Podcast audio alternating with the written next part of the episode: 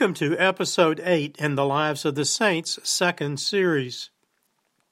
I'm Father Ron Shibley, founder and director of the Anglican Internet Church. In this episode, I pay tribute to St. Gregory Nazianzen, whose feast day is January 25th. In the Eastern Church, St. Gregory is called Gregory Nazianzus after the city where he was born in southwestern Cappadocia in Asia Minor and where he later served as bishop. He is also known by other names, including Gregory the Theologian. He is one of only three men known by the honored title theologian in the Eastern Church tradition, the others being St. John the Evangelist and Apostle, and St. Simeon the New Theologian. The illustration for this and the next slide is an early 15th century Russian Orthodox icon of St. Gregory attributed to the great icon painter Andrei Rublev, installed at the Cathedral of the Dormition in Vladimir, Russia. His feast day is celebrated on several other dates in various jurisdictions. Here we're using January 25th, which was the day of his death. St. Gregory was born at his family estate near Arianzus in Cappadocia around 329 AD. His family were landowners. His mother, Nana, came from a long established Christian family. His father, also called Gregory, was a late convert to Christianity from a form of paganism that included some elements of Christianity. The conversion to Christianity was largely owed to Nana's influence. Gregory the Elder eventually was consecrated as bishop of Nazianzus. The young Gregory enjoyed a classical education at home, probably directed by his mother, after which followed study at Nazianzus. He also studied in Caesarea in Palestine, following which there was a sojourn to Alexandria, one of the early sees of the original church. He was in the Egyptian capital during the reign of Athanasius as bishop, but there is no record of Gregory ever encountering, encountering the great Athanasius. After Alexandria, he went on to study at Athens. It was there that he met a young man, Basil of Caesarea in Cappadocia, who would become a lifelong friend, and met another, Julian, who would become a lifelong enemy. His field of study was rhetoric, and he taught the subject at Athens before, at the age of 30, he returned to Nazianzus, where, against his objections, he was ordained by his father Gregory, who contended that there was a serious need for help in the governance of the episcopate in Cappadocia.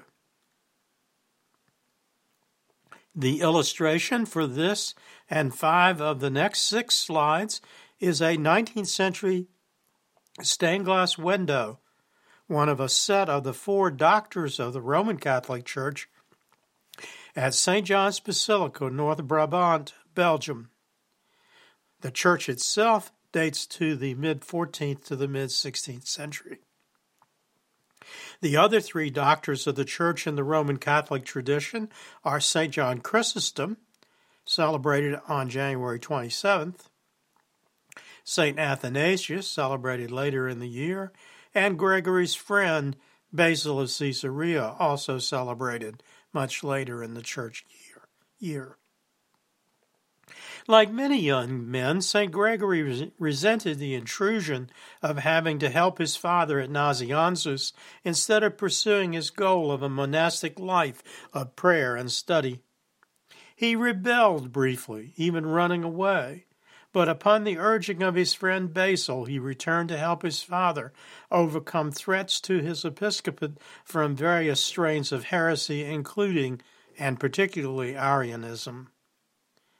During the next ten years, his two friends from his time at Athens re entered his, his life.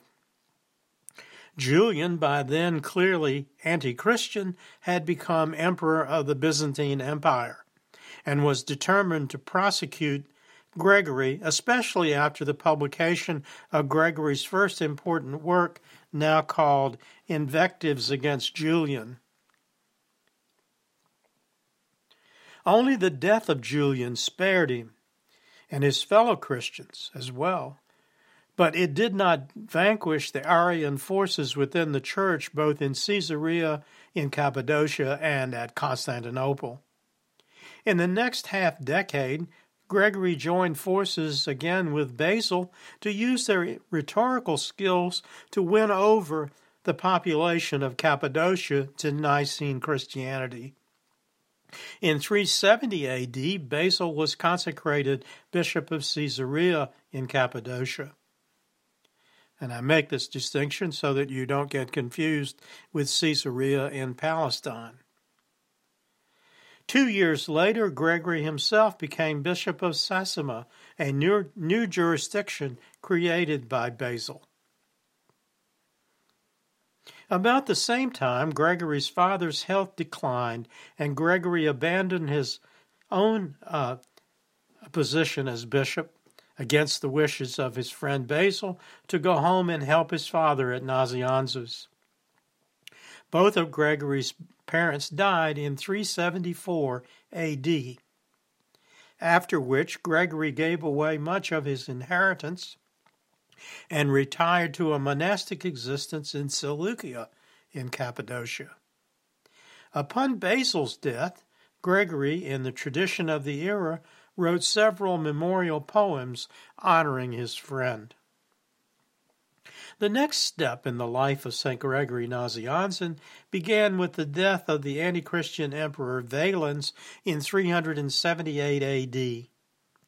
St. Gregory's friends at Antioch, another of the early sees of the church, prevailed upon him to go to the imperial city, Constantinople, and use his rhetorical skills to combat the persistent Arian faction.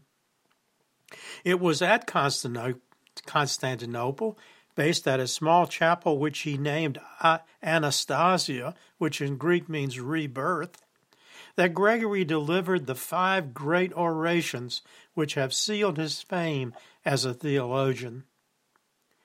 The chapel was absorbed into the church complex that is featured in the photograph on the home page of the AIC website.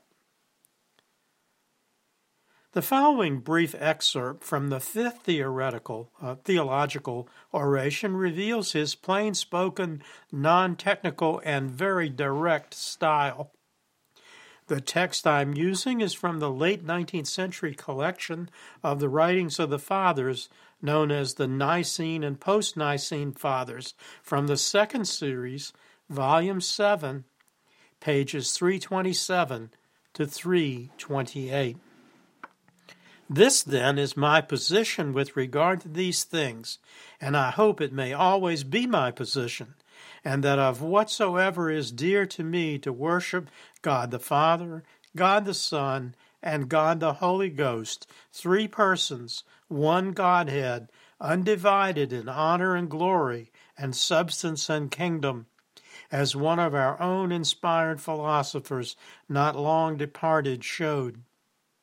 Let him not see the rising of the morning star, as Scripture saith, nor the glory of its brightness, who is otherwise minded, or who follows the temper of the times, at one time being of one mind and of another at another time, and thinking unsoundly in the highest matters.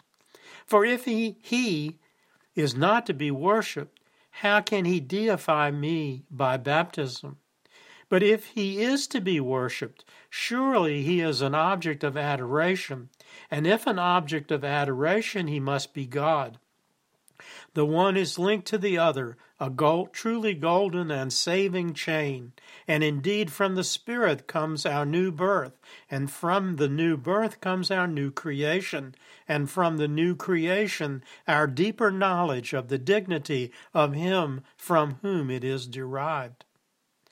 This, then, is what may be said by one who admits the silence of Scripture But now the swarm of testimonies shall burst upon you, from which the deity of the Holy Ghost shall be shown to all who are not excessively stupid, or else altogether enemies of the Spirit, to be most clearly recognized in Scripture. Look at these facts Christ is born, the Spirit is his forerunner. He is baptized, the Spirit bears witness. He is tempted, the Spirit leads him up. He works miracles, the Spirit accompanies them. He ascends, the Spirit takes his place.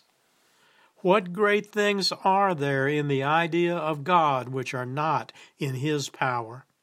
What titles which belong to God are not applied to him except only unbegotten and begotten?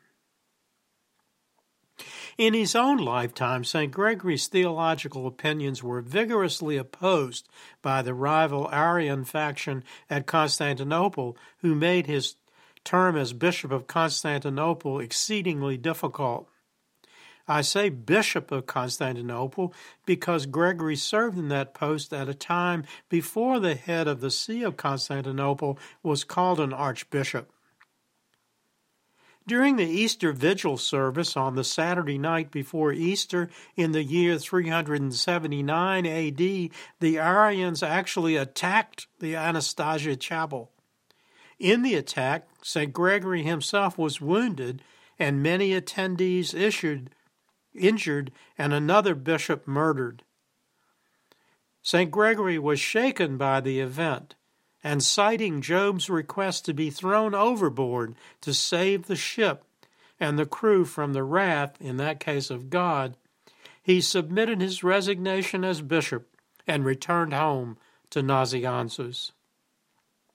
With the arrival at Constantinople of the new emperor Theodosius in the following year, 380 AD, St. Gregory's and the church's fortunes soon reversed.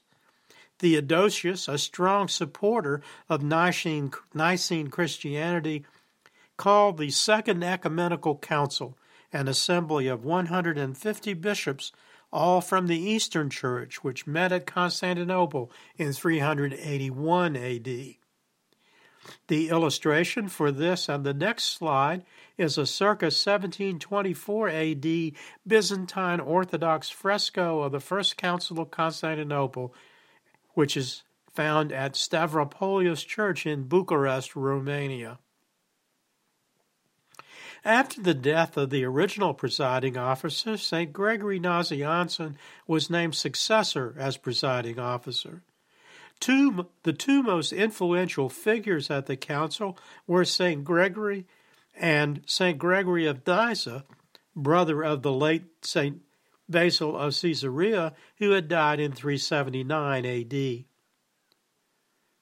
The council was also strongly influenced by St. Basil's book on the Holy Spirit, by his brother St. Gregory of Nyssa's book on the same by the same title, and St. Gregory Nazianzen's five theoretical theological orations. The Council of Constantinople in 381 embellished the statements about Jesus Christ consistent with Scripture and the discussions at Nicaea in 325 AD, and added the clarifying phrase, whose kingdom shall have no end, at the end of the paragraph concerning Christ, and added a whole new closing section clarifying the divinity of the Holy Spirit, the nature of the Church Universal, calling it Holy, Catholic, and Apostolic, the sacrament of baptism, and the scriptural promise of everlasting life. For more detail on the Council of Constantinople and the entire Nicene Creed and its origin, see the AIC video series, The Nicene Creed, using the episode links on the digital library of our website the full URL for which is https colon slash slash www.anglicaninternetchurch.net slash digital hyphen library. With the settlement of the equality of the three divine persons of the Holy Trinity behind him, after the Council of Constantinople, St. Gregory returned home to Nazianzus, resuming his post as bishop.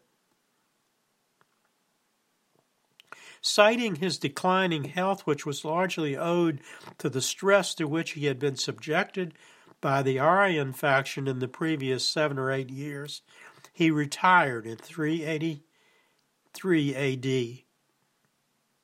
St. Gregory enjoyed seven years of quiet life out of the public eye, writing letters and poems and other discourses before his death at Arianzus on January 25, 390 AD. The illustration is an 1878 AD stained glass window, one of a set of four images of the four doctors of the church mentioned earlier, this one by architect and window designer Arthur Verhaegen at St. at St. Gomarus Roman Catholic Church in Lier, Belgium. St. Gregory Nazianzen was buried at Nazianzen, where he and his father had been bishop. In 950 AD, his remains were removed to a place of honor at the Church of the Holy Apostles, Constantinople. In 1204 AD, during the Fourth Crusade, raiders from Venice destroyed the city and stole his remains, and those of St. John Chrysostom and many others, took away many icons and other church adornments, most of which ended up in Rome. The relics of St. Gregory were thereafter kept at the convent of St. Maria in Caposanto in Rome. The remains of St. John Chrysostom were placed in the medieval era Church of St. Peter. Three centuries later, in 1580 AD, with the construction of the new St. Peter's Basilica, Pope Gregory the Thirteenth transferred the relics of St. Gregory to a side altar in the basilica, which came to be known as the Capella Gregoriana in the nave of St. Peter's. In a gesture toward ecumenical harmony between the Church at Rome and the Eastern Church, the remains of both St. Gregory and St. John Chrysostom were returned to Constantinople in November 2006 AD by Pope Benedict XVI during his, his historic visit to Istanbul and to Jerusalem. Two years earlier, Pope John Paul II had issued an apology for the assault on Constantinople in 1204 AD, an apology which was officially accepted later by Bartholomew, the ecumenical patriarch of the Eastern Church, during a visit to Rome in the same year. Over time, the Church's memory of St. Gregory Nazianzen has become stronger. At the Third Ecumenical Council, which met at Ephesus in 431 AD, the scriptural soundness of St. Gregory's five theological orations was affirmed. Twenty years later, at the Fourth Ecumenical Council, which met at Chalcedon in 451 AD, St. Gregory Nazianzen was named Gregory the Theologian. Later, St. Simeon became only the third man, along with Gregory and St. John the Apostle, to be granted the title theologian. The illustration is a winter photograph of the late 17th century Church of St. Gregory the Theologian in the Rostov Kremlin in Rostov, Russia.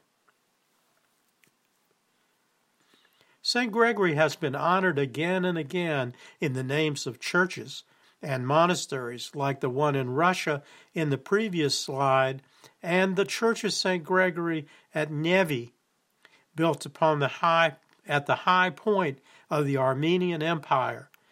That church is displayed in this slide, which, and it is now an abandoned ruin on the Turkey Armenia border.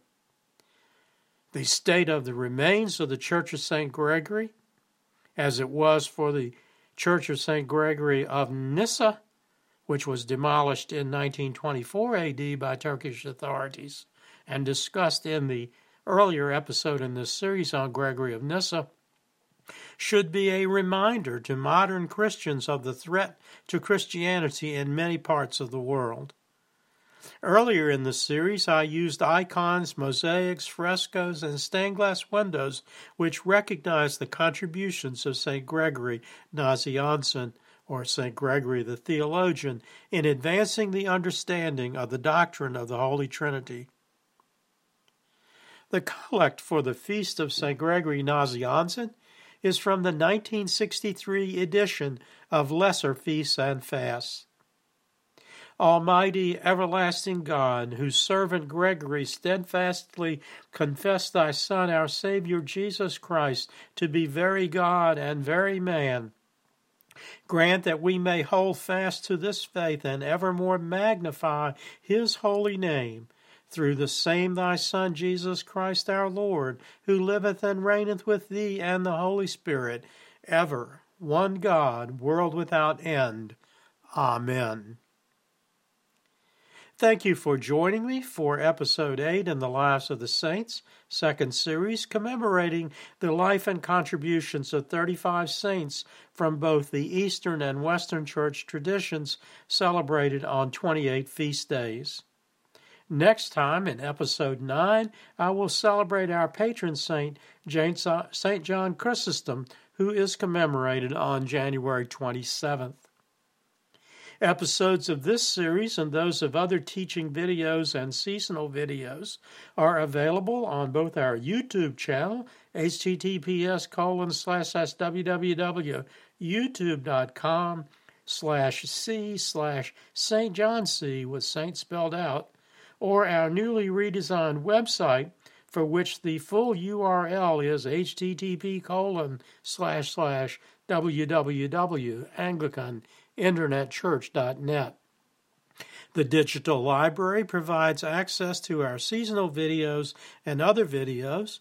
The Bible study link similarly connects you to our Bible study series, the New Testament, the Gospels, and Revelation. The podcast homilies link gives access to the entire archive of about 575 MP3 podcasts both for the Sundays in the 1928 Book of Common Prayer and many other topics. The virtual bookstore at the bottom center of the page has links for both the paperback and Kindle editions of the AIC bookstore publications. Purchase of these books helps fund this internet ministry, with 100% of all book royalties contributed to the AIC. Until next time, may the Lord bless you and keep you. May the Lord make his face to shine upon you and be merciful to you. May the Lord lift up his countenance upon you and give you peace. Amen. Glory be to God for all things. Amen. This program has been a presentation of the Anglican Internet Church.